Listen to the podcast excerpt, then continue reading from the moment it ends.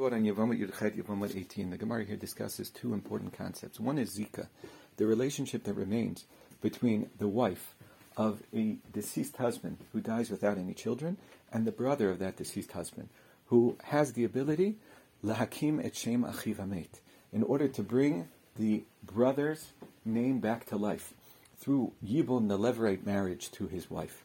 The Gemara discusses the exact nature of that relationship, but also discusses the law that only an ach shahaya ba'olamo, only a brother who was alive at the time that his brother died, is going to be eligible for this levirate marriage.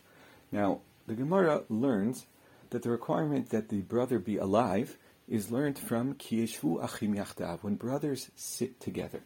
This ability of levirate marriage is for brothers who were together alive at the same time. But one might take this idea a little bit further because as Rav Yafin, the one who authored the commentary on the Ritva's commentary on the Gemara, he notes a very important idea from the Zohar in his introduction to this entire tractate.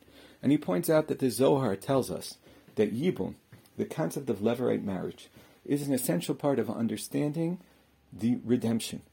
Mashiach, the Messiah, actually is a result of Yibum, levirate marriage. After all, the first idea akin to levirate marriage that we find in the Bible is that of Yehuda, the brother Judah, who enters into some form of levirate marriage on behalf of his sons who had passed away.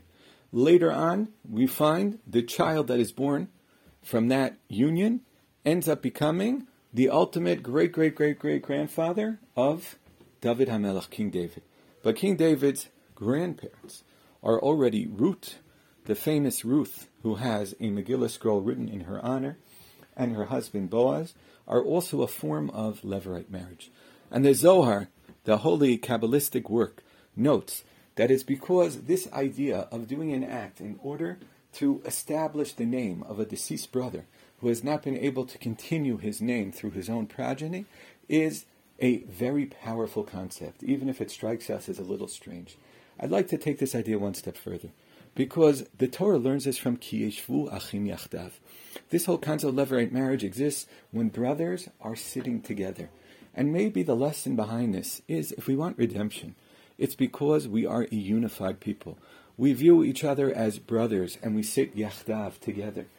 This ability for brothers to act on behalf of each other, to be able to do things in order to give strength to their brother, even if it's something that they wouldn't have chosen on their own, is a very powerful idea.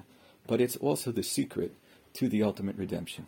Unlike the original brothers of Joseph, who fought, now we have the opportunity to have brothers together acting on behalf of their brothers, and that will hopefully be the ticket to the ultimate redemption.